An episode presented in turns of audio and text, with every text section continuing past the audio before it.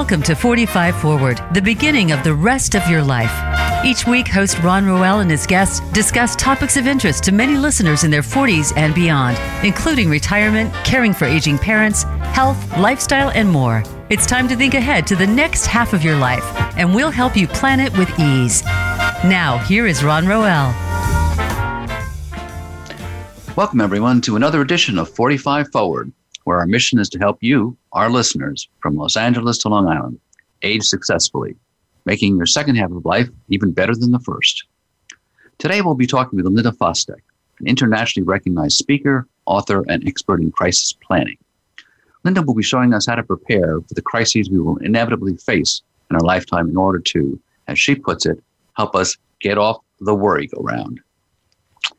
Now, crisis planning is a subject I've been interested in for a long time, especially during my career as a newspaper journalist, when it seemed like we were covering crisis almost every day one crisis after another after another. And the bigger the crisis, the better, or at least the bigger the story. But I also saw that when we simply reacted to these crises, things often seemed more chaotic and conflicted, driven by fear and panic. And the solutions were more complicated, the options more limited, and much more expensive than if we had spent a bit more time preparing for things that might go wrong. Now, I realize we're not a country that likes to plan much, more often, we Americans prefer to rely on our wits to get us out of a jam. Yet, as the pace of social and economic change, not to mention environmental change, has accelerated over the last several decades, so too has the number of crises. Many of these situations may not be preventable, but they may be more manageable with a modicum of forethought. In today's conversation, Linda Fostek lays out the steps of preparation for possible personal or natural disasters. She'll describe how to create your own ICE in case of emergency files, identify who needs to know about your plan, what they need to know about it, and offer some vivid examples of plans that have helped avert crises, or conversely, where lack of planning has led to some dire consequences. Linda's crisis planning approach can also be applied across communities, bringing together people and resources to help recovery efforts and save lives. Her essential approach is simply this be part of the solution instead of part of the problem. So, when the next crisis hits the fan, will you be ready? To find out, let's meet Linda Fostek. Linda, welcome to the show.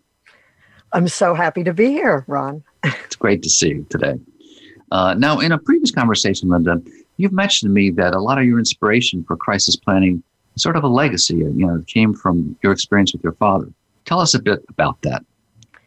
Well, it's really interesting because my dad was an engineer, and engineers are known for their solution approach to everything. You know, in fact, even as a young child, I wasn't allowed to whine and complain about things. I was actually told that, well, if you have a problem or if you have something that's not working for you, you have to bring a solution to him so that he knows what the problem is, but also that I've thought through a solution. So he made me think about how I could fix whatever was bothering me. Now, often my solutions weren't the ideal solutions, but then it gave us a point to negotiate and come up with a solution that was ideal. So I grew up being, a, a, I guess, a crisis planner my whole life. Mm. Uh, I was a Girl Scout. He would, you know, and he he was one of these people that no matter what it was, if he put his mind to it, he could do it. He could build it. He could he built this house, he built TVs, he built whatever. I mean, it's like he never did it before. Well, that didn't mean anything. He could read the instructions, he could learn. So when he was 70, he actually saw so many of his friends losing a spouse. Mm. And the crisis that the surviving spouse was thrown into was something that was really disturbing to him. Right. So, like the husband had never what run the washing machine. The wife had never written a check, um, you know, and it just only made the crisis worse than it needed to be. Usually, what happens is the kids swooped in from all over the country and they scooped up mom or dad and moved them someplace. And six months later, they're shaking their head, going, This wasn't my plan. This isn't what, what I wanted. But nobody had a plan. They didn't communicate what they wanted. So, my father, the solution guy, decides what they need is operations manual for the house. Huh. You know, like you have an up, you know, you have a, a owner's manual for your car. Well, he created an owner's manual for the house. but it was written like an engineer. It looked like something an engineer had put together, and he had no idea what to do with it. So it sat on a shelf for 23 years. Wow. And 23 years later, I was inspired by just a simple comment made by Kevin Harrington, who is the inventor of, you know, the father of the infomercial. He's the one who brought the Ginsu knife to TV. Right, you know? right, right. And he actually now owns a company called As Seen on TV. And somebody asked him how he chose from the 20,000 products that he gets presented every year, the 20 to 30 he actually puts his brand on. Mm-hmm, mm-hmm. And he said if he saw something that filled a need, he felt compelled to bring it to the market. And I think everybody in the room could see a light bulb go on over my head because I, I thought of my father's thing and I said, oh my God, baby boomers need this now. We're taking care of our aging parents, we're facing our own mortality, and our kids are growing up and moving out on their own.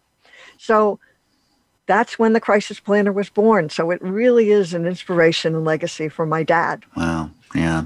Yeah, I really resonated with that. My my dad too was an engineer, and I think probably around the same time as you know, there are lots of engineers uh, in the aerospace industry in Long Island where my dad yeah. was, and similar approach. I very impressed with his very methodical.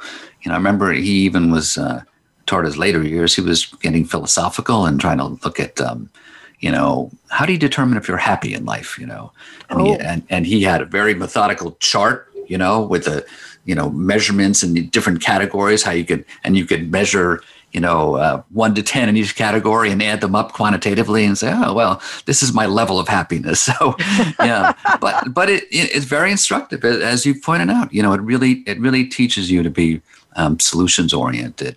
And I think, you know what what I find impressive is uh, is just the planning aspect of it. I said in my introduction, eh, we don't really like to plan too much, but it really it makes a difference. You know, uh, when I was covering stories as a journalist, um, often I would I, I work for the business section of my paper, so a lot of executive has crisis management plans. Mm-hmm. But that was mainly basically, to be honest, I think it was it was like you know a public relations crisis management you know plan what what to do when something happens and how do you how do you control the damage really mm-hmm. but you really have a planning approach so yeah and i know that we've talked a bit about you know the urgent versus the important so talk a little bit about how people you know look at that those issues and figure out um, how to get to the important even if they're not urgent well you know one of the things that happens is we all know that having a plan is important knowing what to do in a crisis is an important aspect of our lives. But, you know, our lives are busy. We've got a lot of other things that become urgent before a disaster plan. And unfortunately, if you wait to create your plan until you are in a crisis, two things happen.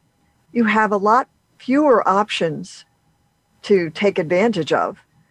And unfortunately, in a crisis, most of us make bad decisions. I mean, a perfect example would be the, the, the movie The Poseidon Adventure, where the you know the chaplain is leading everybody to what was the top of the ship, which is now underwater, instead of leading them in, in the direction where you know that was now part that was not underwater. Right. So, you know, it's like, and people will follow the wrong things. I mean, we've seen that also in in uh, any kind of a mass shooting incident where people run towards the gunfire instead of away from it. You know, their their perception of what's going on, they're not they're not perceiving the danger the same way. And the same right. thing happens in any kind of a crisis. So if you have a plan in place beforehand, it does so much for you in that you can stop worrying about what could happen, which so many people lose many nights of sleep worrying about oh my god what my child is out for you know god what, what what's going to happen if he has a car accident or or my parent my, my my father just went in the hospital. I hope everything's going to be okay. Or my husband was just di- di- diagnosed with diabetes. And so now you start worrying about oh well is that going to mean he's going to end up with kidney failure and amputations and, and he's going to die on me before i'm ready? I don't know what to do. Having the plan in place before you need it takes all of that worry off the table because you will know exactly what to do when something happens. Right. Now, some of the um, let's dive into a little bit of, about you know actually putting together the plan because I, have touched on this in a couple of shows dealing with sort of elder law planning, and so there are some basic components of you know of the will and and the um, you know the healthcare proxy and uh, the power of attorney and so forth, living will and so forth. But you've really broadened this out. So so what are the components of some of your and how do you organize these plans for people? Well, you know, one of the things that makes what I do a little bit different is that I'm like configuration control for planning. Hmm. I'm not an attorney. I'm not an insurance person or a financial person. I'm not a banker. Um, I'm I'm none of those things. Uh, I what I am is configuration control. And my dad worked in configuration control, strangely enough, hmm. in that when you're in configuration, what you do is you make sure all the parts fit together the way they're supposed to. So, like when he worked on the right front foot of the LEM, he had to make sure that all the components that were involved in that foot fit together when this team and that team and that team put it all together for that. You know, that, that right. you know, that you didn't have a round plug going into a square hole. You know, right. You right. know, which they, they did on Apollo 13, where they were trying to make that that air filter fit, right? They had right. the, the round right. filter that had to fit, or the square filter that they had to put in a round thing. So, what I do is really help people identify what they've already got in place. And a lot of people are really surprised by how many things they actually already have. Hmm. Just that they're all over the place and they don't know where they are, but they have things. The next thing you want to do is identify what's missing and then fill in those missing pieces. Mm-hmm and then you want to organize it in a way that other people can can find the important documents when they need it and you need to communicate it to the people that need to know. Right. So, so what kind of documents are we talking about now? So you're going to have all of your homeowners documents from your title to your insurance to your you know everything having to do with your home, your closing documents. You're going to put that in a file. You're going to have all your legal documents, which will be your will, your power of attorney, your healthcare proxy, your living will, and your HIPAA document, which is a document that a lot of people don't think about. But HIPAA allows you to have the information about a loved one when they are hop- hospitalized. I mean, my, my mother in law and father in law didn't understand what that document was, so they never would assign anybody to have access. So when my husband would call from Long Island to Florida, they couldn't even tell him that his mother was in the hospital. Right. And, you know, and he'd be like, but I know she's there and, you know, I, I need to know what's going on. And they couldn't tell him because they didn't tell the hospital that this person was allowed to know what was going on. Right.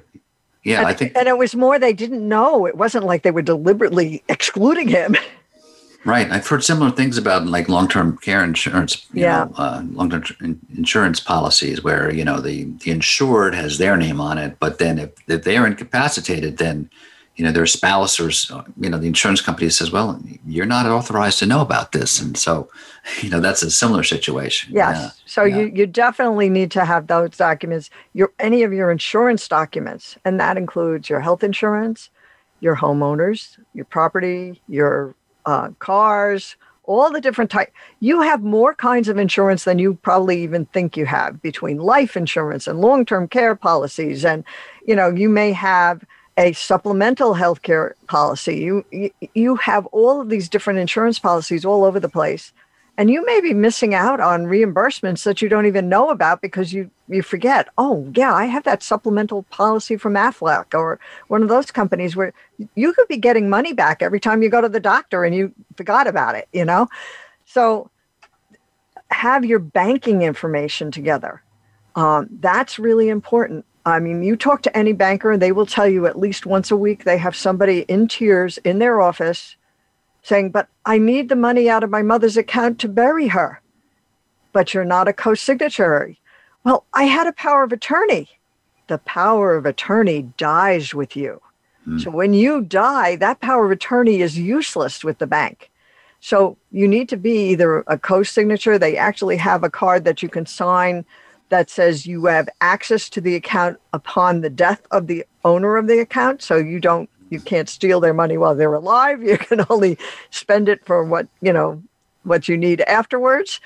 Um, there's ways that you know, but you need to have that conversation about the banking. Um, funeral preparation is another area. I mean, I was so grateful that my husband had every detail of his funeral planned mm. Because I did not have to make any decisions whatsoever. Um, he had, you know, he had spoken to the minister. He had the readings all picked out. He knew exactly what he wanted for his funeral, and he wanted it to be a celebration of his life. And it truly was. And because I didn't have to make the decisions at the time of his death, I was able to celebrate his life with his friends and family and the people that mattered to, to him and I the most. So it, it just takes all that pressure off you. And then there's little things that people don't think about. Like, um, you know, I worked with a, a young man who was 35 at the time, hmm. and his wife had passed away unexpectedly. And she had handled all of the bills and banking and everything for the family, the, the, all the finances. Right. She did everything online, and the husband didn't even have the password to the computer.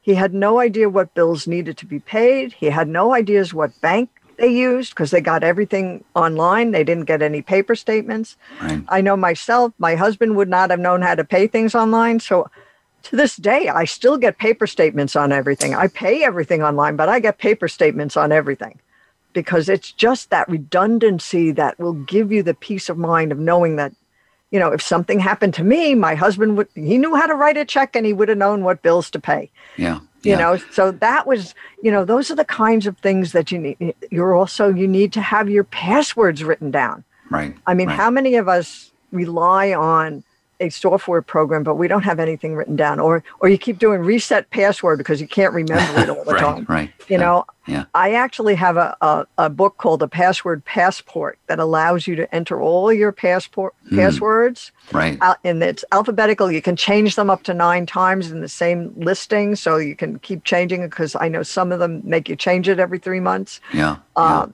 But it gives you a written record. And again, that's something that you need to keep secure. That's not something you want to just leave laying around right. anybody to find. Right. But right. you know, sure beats having sticky notes all over your computer. Right. Yeah. yeah. yeah. Well, I think you're you're, you're absolutely right about, uh, especially you know, active couples. You know, where they're together for a while, but then you, you sort of naturally have a separation of powers or or mm-hmm. you know, involvement in you do this, I do this, and so forth, and then one of them unfortunately passes on or is incapacitated and they, the other one's like, well, I, I, don't know what to do now. I don't, you know, I don't know any of these things. So I think it's absolutely important, as you say, to make sure that you pass along this critical information to your spouse or partner, um, and that you share that and have it in a secure place.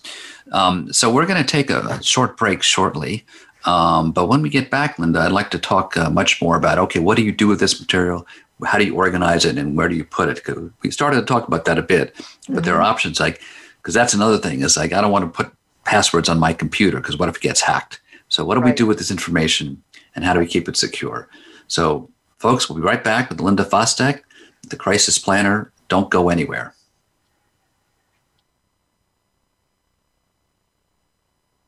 Become our friend on Facebook. Post your thoughts about our shows and network on our timeline. Visit facebook.com forward slash voice America. A brave heart is anyone with the courage to be of service to others. If you have that courage, then Bravehearts Radio with Brian Reinbold is for you. Even if you aren't yet, you'll want to still tune in to get inspired, create your own story to share, and change your life for the better. Listen to the stories of service and courage shared by amazing guests, and your input too.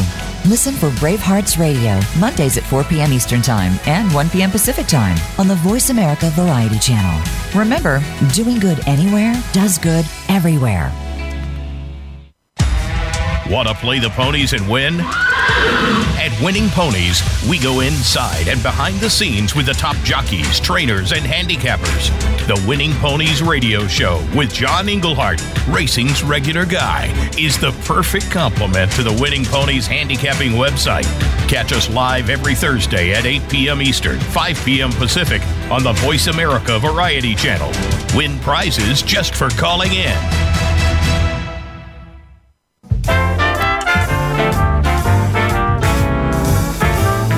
You are listening to 45 Forward. To reach Ron Roel or his guest on the program, please send an email to ron.roel at gmail.com. That's ron.roel at gmail.com. Now back to 45 Forward. Welcome back, folks, to 45 Forward, where we're talking with Linda Fostek, the crisis planner. Uh, before the break, we were talking about all of the important documents that people needed to assemble to make sure that they're prepared for any kind of um, crisis in the family. Uh, so, what do we do with these documents? I mean, how do we organize them? Where do we put them?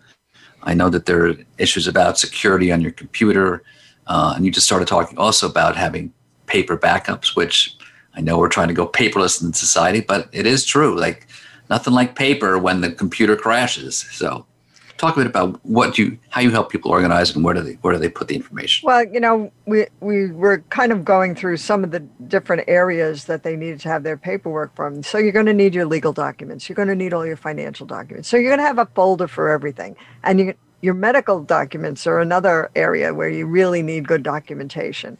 So you, you create folders for the paper. Now there's any number of ways that you can organize it. I have a watertight box that holds Pendaflex files that I have everything in. It's all labeled. Everything's in one place. Especially if you're talking about nat, you know, an area where you have natural disasters, you want to have something that's grab and go. That you're not searching for documents.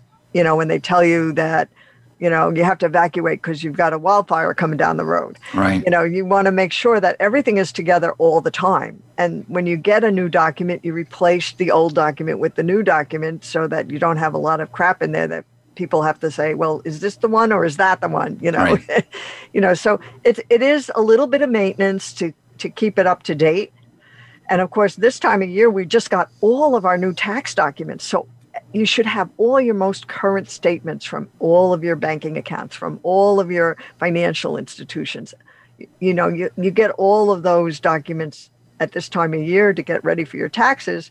So this is a perfect time to just kind of go through quick, review what you have, make sure everything's up to date, keep everything in one place. You don't want to be sending your pe- your family on a scavenger hunt without a list.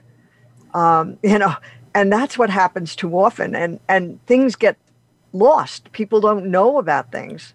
I think the the the, the worst example I've, I've seen on that was a, a family whose father had alzheimer's and they did home care as long as they could spent all his money and he finally had deteriorated enough that they needed to move him into a nursing home the nursing home said, okay, you qualify for Medicaid, you have no more money, but you have the house. So you got to turn the house over to us to pay for your nursing home care, which was $15,000 a month. Um, you know, six months later, when the gentleman died, that's when Medicaid makes you sell the house and clean it out. Right. So now they clean, they're cleaning out the house, and there they found it, the bottom drawer, safely tucked away a long term care policy that not only would have paid for all his home care, oh, wow. but would have saved the house and covered his nursing home care as well. So, uh, you know, that that element of communicating, having it in one place where the family could have found it in the first place, then communicating to your family that I have a long-term care policy before you have Alzheimer's, you know, would right. be helpful because then they would know to look for it. Um, you know, that those two elements are really important. And I know with so many people, that becomes a place where people are uncomfortable. They're like, well, how much do I need to tell my family? And that's where when you have everything in a box, whether it's a watertight safe that you can grab and go, I have I also have worked with those. They're Pendaflex safe that you put all your documents in, watertight box if you live in an area where flooding is prevalent. But keeping everything together allows you to have your family to know and tell them where to find it. They don't need to know what's in it. They just know where where is it, you know? Right, right. Unless it's I, in, a, in a safety deposit box, then then they need to know how to they have access to it. they have to have access to the safe deposit box. So I usually recommend three copies of all of your documents. You want to have one in your ICE file, which is what that box is called, ICE in case of emergency. Mm-hmm. You want to have one that's either on a flash drive where you've copied all the documents onto a flash drive um, that you can either keep in your safe deposit box or give to a trusted family member in case of emergency, you know, a flash drive. And then you should also have one set of documents in the cloud. Hmm. And my rationale for that is if your home is destroyed, you will still have the flash drive in the cloud. If your Right. community is destroyed and you lose the flash drive and your, your box of stuff, you will have the cloud. If all three are gone, we're in much bigger trouble than my little documents. right, right, right, and that's kind of, you know, it's it's about having some redundancy right. and and and knowing that you're going to be okay most of the time. Right. When you talk about in the cloud, what be more specific? Are are there, you know, how do people look for secure places in the cloud? I mean, because Well, like there are some programs out there that actually have secure document storage, and you have a pers- a private vault in the Mhm. cloud for the secure document storage. And um, I actually do work with a company that that does that, um, and there is access to that on my website. okay, Um, but you know, there's any number of ways. Whatever you're most comfortable with. I'm not here to sell a specific product specifically, but having, you know, and you scan the document in, put it on the cloud. I tend not to want anything on my phone. I don't keep anything on my phone. I don't keep anything in my computer that's of sensitive nature. Again, fear of hacking, I think you mentioned, is definitely something that is very much in my head. Um, I know there's a lot of younger people that have no fear of this at all, and they put everything in their device. But what if you lose your device? right, right, You know, and is it, you know, a laptop? Yes, that easy to grab and go with. But you know, if you have a desktop, that's not so easy to grab Right. and go. right, So, you know, you want to, but the redundancy is so important because maybe you know how to use all the technology, but your loved one doesn't. And that's where the paper comes in handy. And Right. I, you know, I, I find myself using more paper since I've had computers than I ever did before I had computers. I don't know what that is. right, right. Um, but you know, it, it is important to have those documents Yeah. stored properly, everything together. And there's over 80 different documents listed in my book. And now what? And this is this is a little organizing book that I have Mhm. called "And Now What," right, and it's I'm trying to get it so you can see. right, It's a life planner and survivor's checklist. And there's over 80 different documents that you really need to look for and see if you can find. right, right. Uh, and then put them together. yeah. You know, What I like about your your approach is to, I'm I'm a big um, fan of checklists. Yeah. I read this book a little while ago called the Checklist Checklist Manifesto um, uh, by a, a a physician. You know, originally developed uh, to help uh, lim- uh, minimize infections in, in operation operating rooms. But I think they really are handy because they're you know they're they're not everything but they're a lot of things and they're they're really you know going back to our engineering advocacy well, and they're, if you they're look ways at it, yeah they're ways to really make sure you don't miss things and what does a pilot do before he ever takes a plane off? They have a very detailed checklist of every single item they have to check before that plane is given authorization right to take off with that pilot. right right You know, and that pilot is the last line of defense before that plane takes off to make sure that everything is operating po- properly. Right. And, and you are the last line of defense for your family because really by having a plan, that is the greatest gift of love you can give to your family by prepare being prepared and having them know that they're going to be okay if something happens to you. right I think that, you know, too many people sit there and go, well, they'll figure it out. Well, once you've been through that, they'll figure it out. You would never want to do that to another family member because it, it's too painful. It makes the loss, it compounds the loss and the trauma even Right. more. Yeah. Now, I think what I like about the approach too is that you've broadened it too to, to look at you know the home the home. So you have a home kit. I, so I think that's in addition to these um, you know uh, legal, financial, medical documents. There's just the issue of how do you take care of a home? You know, what are the things mm-hmm. you need to, you know, so some of them may not even be, you know, for crises, but if, if you if you forget to do certain maintenance in your home on a regular basis, that could become a crisis of things breaking down.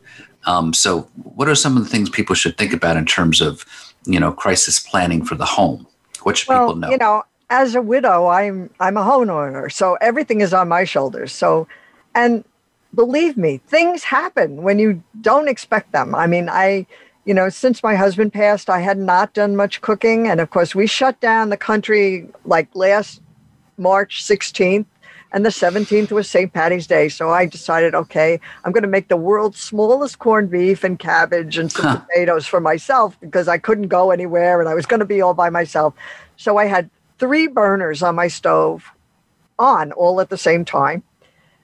Finished cooking the meal, go to turn the burners off, and one of them would not go off. It was the valve failed in the open position. I have never seen that happen before on a gas stove in my life, but I couldn't turn it off. Wow. And fortunately, I have all my gas shutoff valves labeled in my basement. So I just went downstairs to the basement, found the gas shut off for the stove, turned that off. The, the gas was off, the flame went out, no problem. Of course, it took me six months before I could get a repairman in to fix it, but that was okay. But, you know, but I didn't panic because I knew how to turn the gas off. And the same thing with water. I just had a, a, a ridiculous water leak in my office. I mean, I came home and my carpet is a little squishy. It wasn't like I didn't have a flood, but I had a squishy carpet. And I'm like, okay, now I know that my sewer line goes out on that wall. No, that was dry. I have baseboard water heating, that was dry. My main water line had a pinhole leak in it. Wow. And so, okay, I knew I had to turn off the water, you know? And now I know what to do. And of course, when I call the repairman, I'm like, okay, this is what the problem is. I know exactly what to do. So it it keeps you in a much better state than being in a complete panic. Oh my God, oh my God, oh my God. And then the water keeps coming. You know, like one of the things that happened in Texas with the deep freeze this, this mm-hmm. February was they had really bad things happen in apartment buildings because even if you could turn off the water once the before the pipes freeze in your individual apartment, the sprinkler system needed to be turned off at the street by the fire department Hmm. So once those sprinkler lines froze, every apartment was destroyed. Wow. So that brings up the point of how many people realize that they need content insurance on their apartment. Right. Because the landlord has the building covered, but does not cover what you own in your apartment. And content insurance is relatively inexpensive, and it's it's a great way to protect yourself from something as bizarre as what happened this winter in Texas. Right. you right. know. Yeah. Well, I think this this is you know an important point that you're bringing up, and I think it's uh, especially because I think it, it's sort of um, you know a two generational uh, issue uh, for you know people in their 40s and 50s, and then their older parents. And I think you know I think if, if the pandemic has shown us nothing, it's that um, the, the, vulnerability of seniors, you know, who are isolated. So, mm-hmm. you know, you need to really think about um, your, your parents as well. Um, so, what what should I know that you have sort of an emergency kit? Like, what what should you have in case of some sort of not a personal tragedy, you know, someone passing, but you know, some disaster hitting, uh, and and you know, and you know, you're stuck, you're isolated. What what should people have in their home? Well, there's a lot of things. I mean, you should have put together a disaster kit, and that mm-hmm. should include a um, battery powered or a crank powered radio that you can get communication should the power go out. You want to have some alternate source of power for yourself if possible. Um, you know, a generator. I mean, I know when we had Sandy and the power was out, um, a lot of people tried to run their generators 24 hours a day and they spent hours spent standing in gas lines for gas for their generators um, the reality is in order to keep your food safe and your freezer frozen, you just need to run the generator for two hours at a time, three times a day. Mm-hmm. And believe me, you appreciate not having the noise 24 hours. right, know? right. And if you time it right, you can charge all your devices, your computer, your phone, and everything else while the generator is on. You can watch a movie on TV. You can, you know, you can do a few things. You can keep your refrigerator cold, your freezer cold.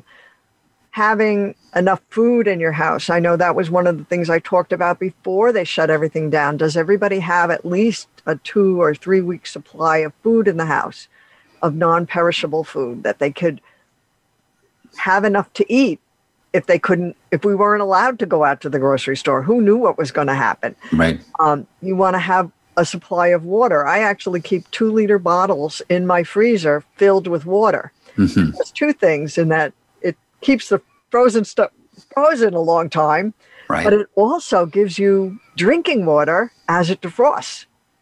So you'll always have drinking water. right. The other thing that happened in Texas recently when the water system failed, people couldn't flush their toilet. Um, that's where you want to put a garbage pail in your in your shower before the you know the water fails. Fill the garbage pail up that you can have enough water to flush the toilet when you need to. So there's a lot of things that you can have, and you want to have um, blankets and things. If you have to evacuate, you want to have everything you need to survive your medications, your, if you have a CPAP machine, if you have uh, a dialysis unit, if you have, you know, your testing equipment, your your breast pump, if that's if you're nursing a baby and you want to have that. I mean, there's a lot of different things that you need to make sure you have. You don't want to end up at a shelter with a teddy and your phone charger. Right. I mean, you might be able to do something with the teddy. I don't know, but that's not the thing that they want you to be doing in the shelter. Uh, right. know? But, Right. but, you know, in a panic, people grab the stupidest stuff. Right. And if you have a pet, you want to make sure that you have all the supplies and that vaccination information and, and all that information needs to be part of your emergency kit. Right. So you right. want to have food, you want to have a crate, you want to have a leash, you want to have licensing, you want to have vaccination information, water for your pet because you know a pet drinks Right. water too. So you've got to c- count them as part of the family. Yeah, you don't need to be a survivalist, but No. you, you need to think about, you know, reasonable preparation for Mm-hmm. emergencies that might happen, and that you kind of check it once in a while. I guess, right? Because you say, "Oh, well, the fire diapers extinguisher." for your child. You better have enough diapers. you Right, know? right, right, It can right. get pretty awful if you don't. Yeah, um, you Yeah. know, and clothing and a favorite toy for a child or some, you know, card games or small games. You Right, put that in your disaster kit. yeah. Okay, let's hold that thought. We'll, we'll continue a little bit along these lines, but we're going to take another break. Uh, but when we come back, we'll have uh, much more for our last segment with Linda Fostek. So don't go anywhere, folks. We'll be right back.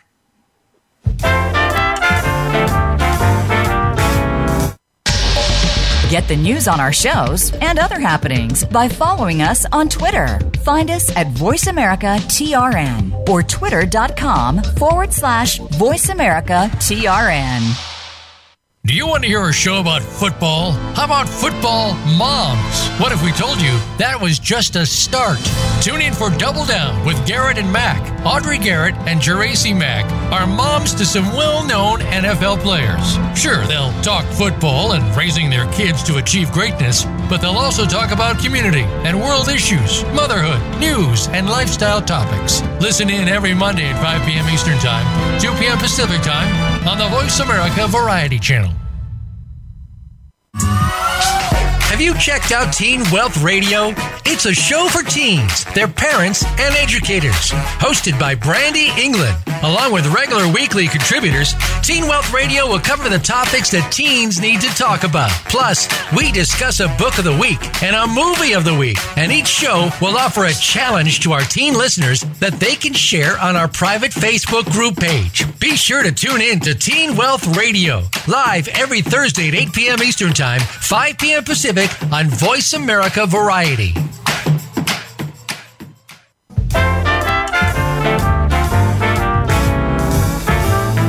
You're listening to 45 Forward. To reach Ron Roel or his guest on the program, please send an email to ron.roel at gmail.com. That's ron.roel at gmail.com.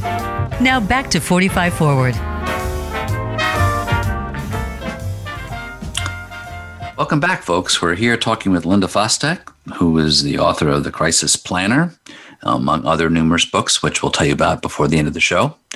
Uh, and uh, I want to just shift a little bit, uh, Linda, because your approach is also, I think, important for the individual families and, and people um, in the families, the spouses and partners and children, um, but also on a community level.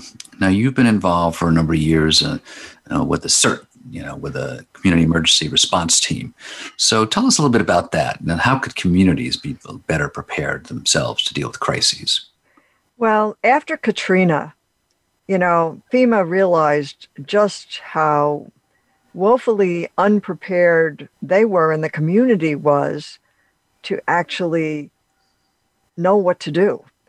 And uh, they actually created an organization called CERT, which is the Community Emergency Response Team, mm-hmm. which there is a CERT chapter in every county throughout the United States.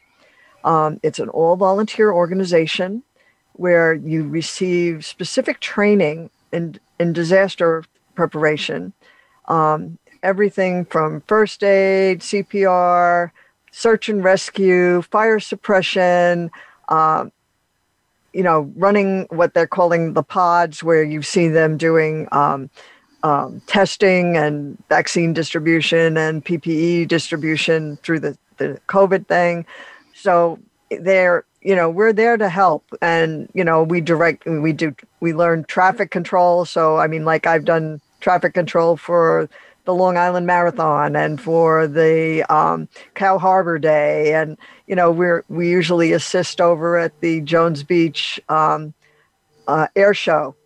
And uh, it you know on fourth uh, memorial weekend. So we're right. you know we do we do a lot of different things in the community and, you know, as a part of it, you really begin to feel like you're part of the solution. Mm-hmm. But their mandate is first, take care of yourself and your family. Second, take care of your immediate community and, you know, your, your immediate area. And then, if you can, you take care of the broader community. Mm-hmm. Mm-hmm. So, throughout this pandemic, we've been activated uh, quite a bit. We assisted with PPE distribution early on. Um, starting in um, April, we were, you know, March and April, we were um, helping get PPE out to nursing homes and group homes and assisted livings. And, you know, I, I can tell you, and I made those phone calls to the nursing homes and, and group homes and told them I had N95 masks for them. Uh, they were like, can we come now? And I'm like, yes, come now and pick them up. You know, and we had everything from um, gloves and gowns and shields and masks of different types and and and um, hand sanitizer. And so we did that for a number of months. We were distributing that through the county. And since January, we've been assisting with the vaccine distribution on you know just doing flow control. I'm not injecting anybody but i'm helping people move through the process smoothly and as quickly as possible. So um, you know once a week i go and i donate anywhere from five to six hours of my time because it really does make you feel good when you see the happy faces walking out of the vaccine center that they're they're done with their shot you know? Right right you know? right. Yeah. Now are there you know, because one of the things that, that I've thought about is that, you know, there there is is the organizing part. you know, your your part because I think that a lot of these things, um, you know, in for on a community basis, really require you know multiple input from government, business, and private agencies, and and uh, you know, and, it's tricky too, of course, because when there are major storms, what happens? The internet goes down. so you have trouble, you know, people say, well, you go to this website. And you're like, well, I can't get on the website, you know. Uh, but are there are there models that you've looked at where there are like I don't know whether there are three one one sites where they're they're like this is how you could deal with these things, these things, these things, which are cover multiple parts of life, whether it's food, whether it's electricity or power or Well, you know, I know that Suffolk County has an emergency operations center, and Okay. it's it's a, you know, a, a a phone and computer hub where every agency, every utility, every town is represented there, and you know, from fire to police to you know the sheriffs to, to you know every everything is there. Right. So it's it's like one place where they coordinate their response and it is a coordinated response across Okay. agencies because like we're under fema but we work with the county we work with the state we you know everything is coordinated in such a way and that's part of the training you get is the chain of command and you know where you are and what you know what roles you can actually take on but you know as as a community as a cert member i'm really more in a support role to to take on things that you know other professionals are going to deal with Right. know, but so, this like- model is available across the country. Is that their Yes, and it's across the country. So, you know, like I'm not going to be doing EMS stuff and I'm not going to be doing fire stuff, but maybe I can help with crowd control and traffic control, you know, or, you know, just getting uh, water and food out to the people who are responding. There's there's a lot of different things, and we work with the Red Cross, and we work with, uh, you know, there's Team Rubicon, which is retired military people who who do volunteer work. You know, so even with the vaccine distribution, we've worked with all of these organizations seamlessly. You know, and you know, at the site, there's one person that says, "Okay, you stand here, you do that, you do this." You know, that it's very clear what your roles are, but it it it makes it it really it runs very seamlessly, right? and I I'm very very proud to be part of it. right. And Now, you know, if someone in another part of the country wants to, to join a CERT team, you need to get certain training. And how do you how do you proceed? and you know any well every county probably has their own way of doing the training i mean we had live trainings before the the covid um, lockdowns. Uh, in fact that class that started before the covid lockdown is still got to finish. Um, but it's it, I guess some of it's online i mean certainly the the fema coursework can all be completed online the local stuff you know, where you actually, and then we within Suffolk County, you know, each township has a division. So I'm part of the Huntington division. So Okay. we're, you know, our division is very active. We do a radio check every week where we all check in on the radio and talk to one another. So, you know, and we keep our uh, communication up because I think that's, like you said, the communication is the key Right, right. and you know so once a week we we have our 7:30 check-in. We check in on everybody and make sure everybody knows how to use the the, the system. And it, it works really really well. And you know i mean i'm really looking forward to um, one of the things we do assist with is the flags over america for memorial day where we Ah. place the flags at uh, calverton. So we'll be doing that again this year yeah. uh, last year they canceled it actually Yeah. we weren't able to do it Well, I think you know this. This, this just points out. I think that the, the kind of work you do in, on on a county level, I think, is important because you know, a huge portion of America is suburban and rural, and I think that's, you know, we often think about models and say they they basically work on urban models, but which is fine, except that they're, you know, there are many regions that have lots of different municipalities, and the and the key is communicating across, you know, small ta- smaller towns or small cities um, in that space in between. And you know, a lot of things can fall through the cracks, and and people could live, you know, in one town, and their parents could live, you know, in a in an adjacent town. So you really need to think about, you know, how it is that you can do this on a, on a broader basis. Um, so and um, some of that is having a family plan. I mean, Mm-hmm. who calls who in case of emergency? I mean, I've seen a lot of people, you know, they, they mark themselves safe on Facebook when something happens in their community. I, you know, I've seen them do that, you know, so that people that know them know that they're okay because, you know, oh, I know this person lives in that area in Nashville and they just had those terrible tornadoes. And, you know, you see so and so marked safe after the tornado. Now you know they're okay. You know, and and that's the reassurance on that. I mean, I, I know for so many people on 9 11 when the whole communications went down and nobody could call anybody. And, you know, my sister's family was scattered all over. Her daughter was in Buffalo, her husband was on, on the road traveling. And, you know, she was in school and didn't even know about it until two in the afternoon because they didn't tell the teachers that anything was going on except that the parents were coming in by one, one by one and taking the kid out of the classroom and they right. didn't have any clue what was happening. Right right. You know so yeah. So before we leave i just wanted to uh, spend a couple minutes talking about something that's a little bit tangential but i think related which is your work with science labs uh, with working with young children uh, to help cultivate their imagination and creativity but also problem solving coming back to that. So tell me a little bit in the time you have left uh, about this program. Well, I'm actually launching a, a another business which is called the Science Labs, and mm-hmm. it's a series of children's books that is designed to teach young children, four to seven years old, hmm. about the scientific method, using their imagination and curiosity, and to become problem solvers because we're going to need them to be the problem solvers of tomorrow. And if all they're taught is how to look things up, the only thing they're going to know is what is or what has been.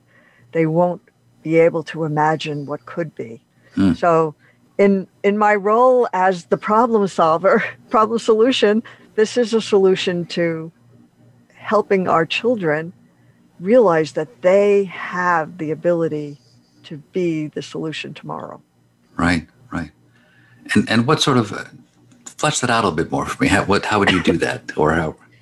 Well, it you know we're expecting to launch it in June, and okay. it's um, excuse me, um, it's going to be a series of children's books, and the science labs are two Labrador retrievers, and they come across questions and hmm. they look for solutions, and they have people friends and animal friends that help them uh, discover those solutions, and then it's going to come with a specific science lesson that relates to the books um, and some activities that the kids can do with their parents so that they can actually, um, you know, learn how to be the problem solvers. And, you know, when you think about it, um, the greatest mathematic leaps forward have been accomplished by very young people, like mm-hmm. 11, 13.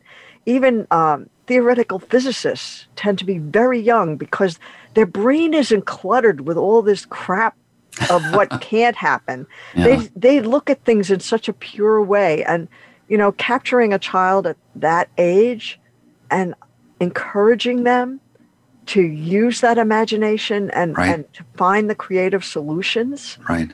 Right. From that age makes such a difference in the way they look at the world and ultimately their happiness. Their, yeah. you know, when you look at things from a solution perspective, instead of being a victim, you become a victor. Right. Excellent point. Yeah, I think you know we look at things like you know teaching you know young kids languages and realizing oh the younger you teach them the more their mind is a sponge, but teaching them a mindset about you know how to address the world. I mean, science is great, and I mean, uh, you know, but they're teaching them also about problem solving, their own problem solving skills, not just you know solving the problems of experiments that have you know been put forth in their their science classes. Mm-hmm. I think mm-hmm. is a really important skill. Um, so uh, this has been a, a, great conversation. I wanted to, to, just before we leave though, just to give a little bit more information for our our listeners about um, how they can get in touch with you in, in future if they have questions or they want to you know, learn more about you. Um, you could learn more about you on my website, roelresources.com, and click on the 45 Forward tab, and I'll have much more information about you and your background on there. But where else can people get in touch with you, Linda? Well, they can get in touch with me at thecrisisplanner.com. If okay. they're interested in the home system, that's the crisisplannerhome.com, right. which gives them the whole toolbox of things so that they can get to know their home and know what to do when there's a disaster. Um, also, um, if they would like to email me, it's Linda Fostek, F O S T E K, at thecrisisplanner.com. So I'm easy to get, I'm easy to find. right. That's great. That's great. Okay. So, folks, um, Uh, tell your friends if you've missed the, our live show with Linda, they can listen to today's show as a podcast. If you go to voiceamerica.com and click on the, the search for the 45 Forward show, and that podcast will be available shortly after we're done. Uh, if you have questions for me or comments, suggestions on what you'd like or who you'd like to see on the show, you can email me at ron.roel at gmail.com. Um, so be sure to join me next Monday, 12 noon um, Eastern Time, uh, Pacific Time, rather, I'm sorry, and 3 p.m. Eastern Time, when I'll be talking with Ed Schwartz, the chair of PEER, the Personal Enrichment in Retirement, an organization of retired folks with a passion for lifelong learning uh, and an unusual approach to fulfilling it. So, uh, thanks again, Linda. And until then, folks, keep moving forward, 45 forward.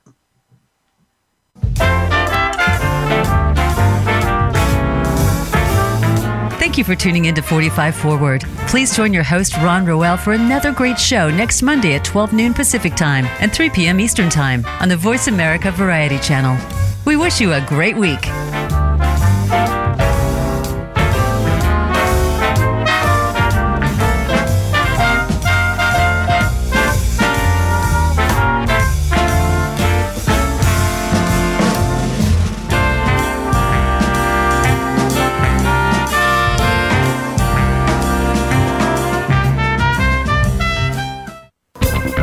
Thanks again for listening